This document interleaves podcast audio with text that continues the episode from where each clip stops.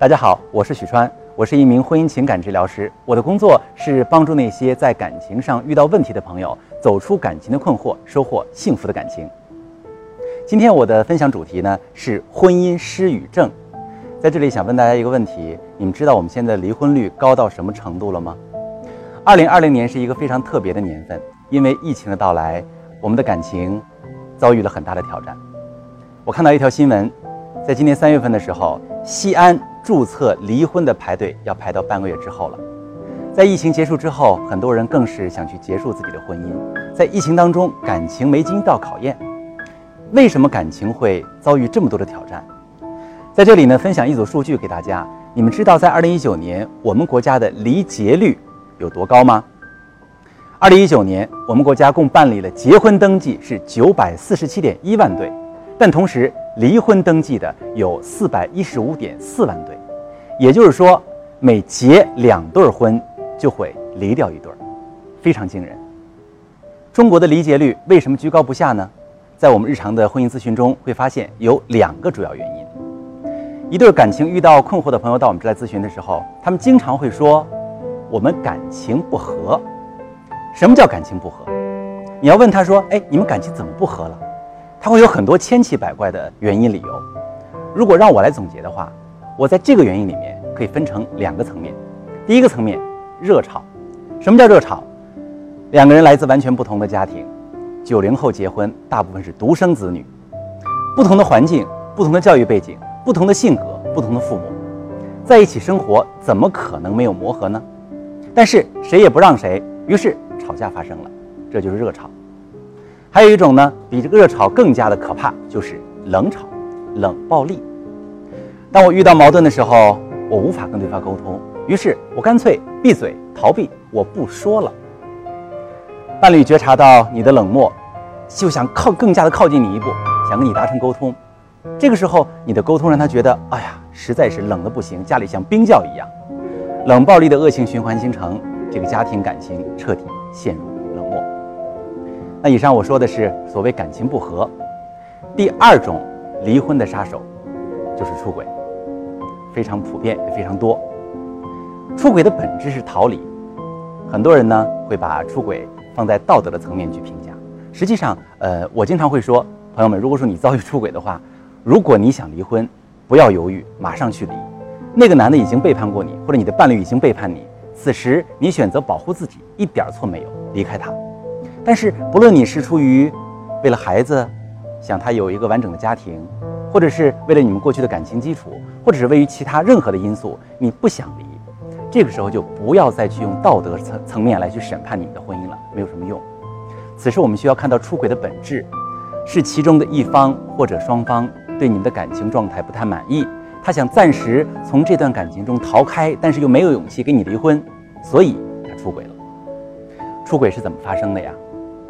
很多的出轨其实也是跟沟通相关。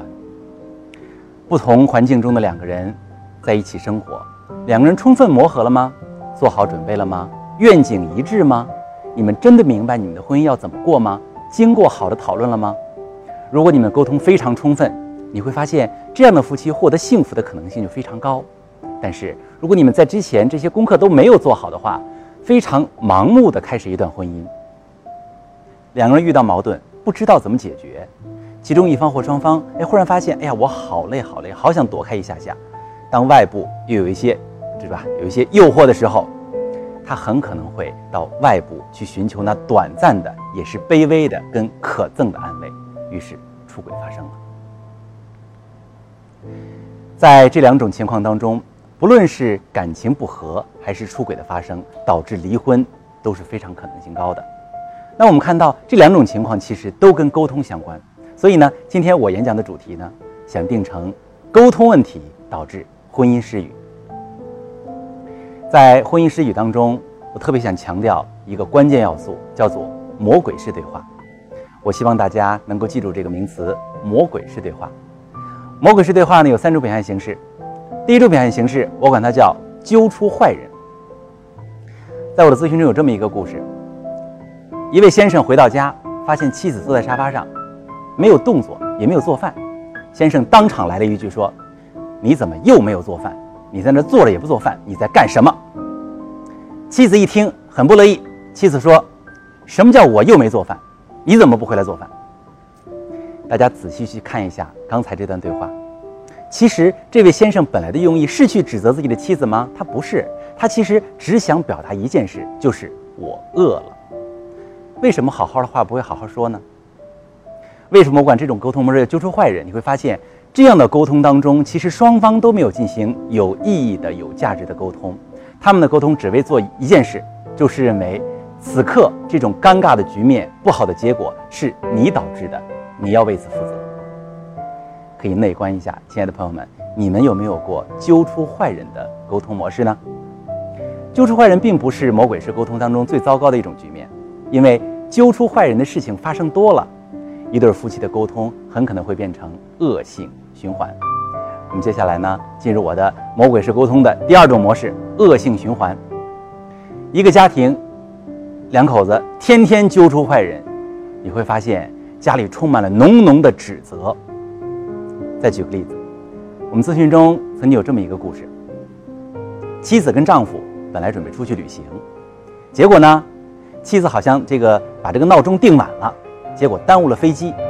哎，此时丈夫就开始指责了，说：“都是你，闹钟也不知道定，也不知道叫我们起床，结果现在机票耽误了，你说怎么办？”妻子马上予以反击，说：“怎么能还怪我呢？昨天你收拾行李是吧？”收拾到半夜，弄那么晚，我本来精力就不太好，睡也不睡不太好，你还怪我？丈夫马上又来了一句，说：“你从来就是这样马大哈，你以前什么什么什么事儿也是这么这样这样的，导致了什么什么结果？”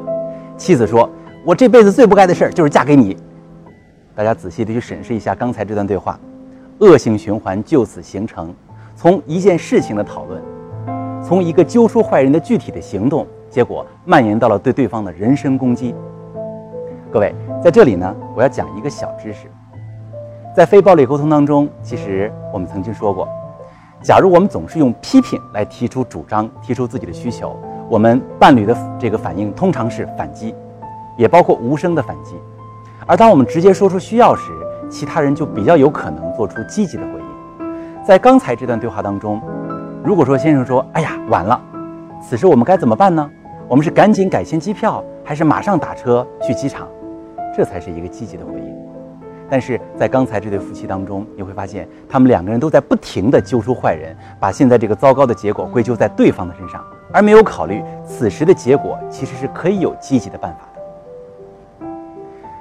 当我们在婚姻当中恶性循环的时候多了，更加糟糕的结果是魔鬼式沟通的第三步：逃出漩涡。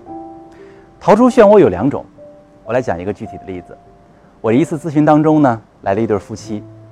其实我们做婚姻咨询很有意思啊，我们会有很多时候能够见到夫妻两个人一块来咨询，这叫伴侣咨询。我们在生活当中比较有机，比较难有机会能够直面对方，在心理咨询师的指导之下，两个人说出自己的心里话。但是在我们的咨询室里面，我们可以营造这样的环境。这对夫妻呢，这个妻妻子先说说，老师，我老公回家就打游戏。工作也不做，孩子也不照顾，饭也不做，什么事都不干。先生坐在那儿不说话。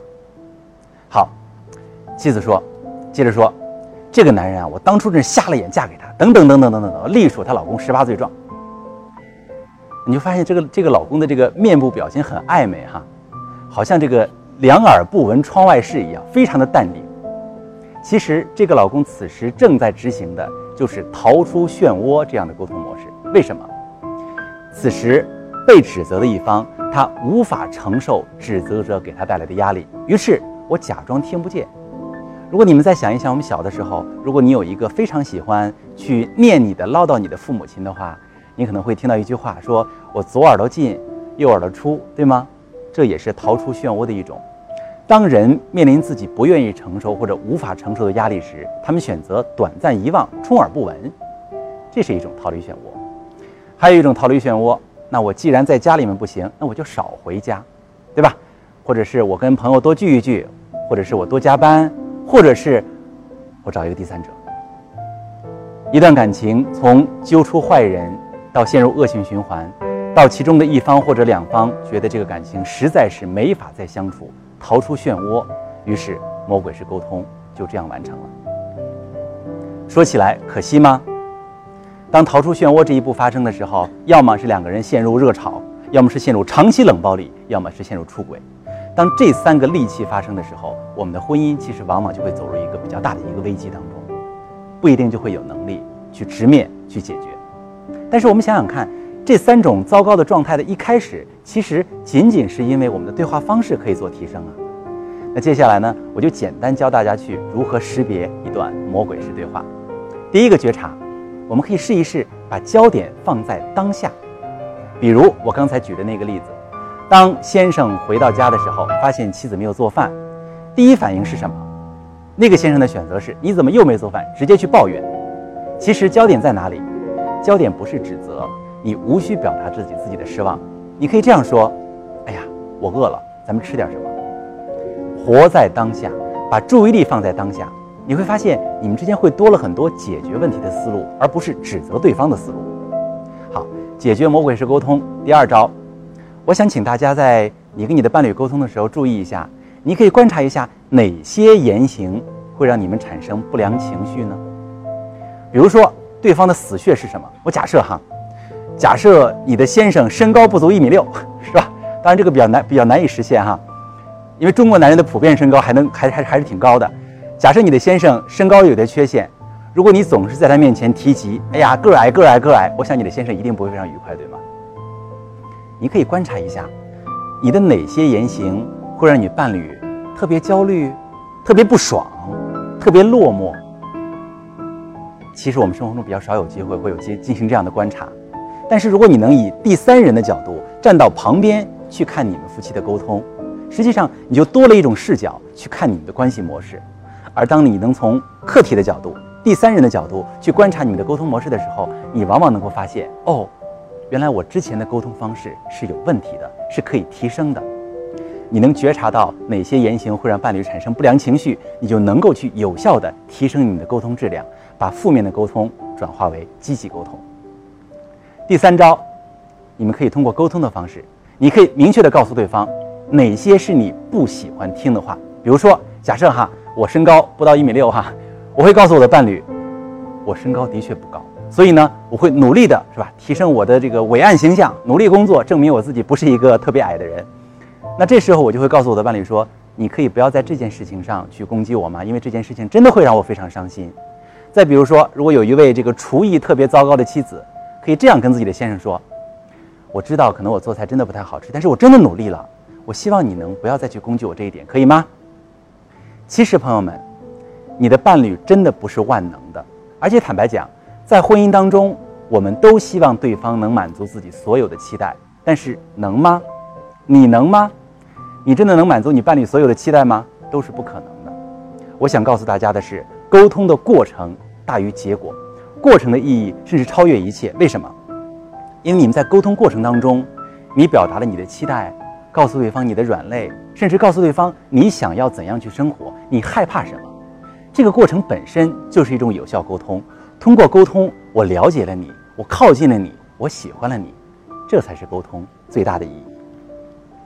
好，今天呢，我们分享了魔鬼式对话的三种表现，以及如何去应对魔鬼式对话。希望大家能够在生活当中去验证一下、试验一下，尝试一下用积极的方式跟你的伴侣沟通，你会收获更加幸福甜蜜的感情。我是许川，如果你正在经历感情问题、婚姻危机，可以点我的头像，把你的问题发私信告诉我。我来帮你解决。如果你的朋友有感情问题、婚姻危机，把我的节目发给他，我们一起帮助他。喜欢我的节目就订阅我、关注我，我们一起做更好的自己。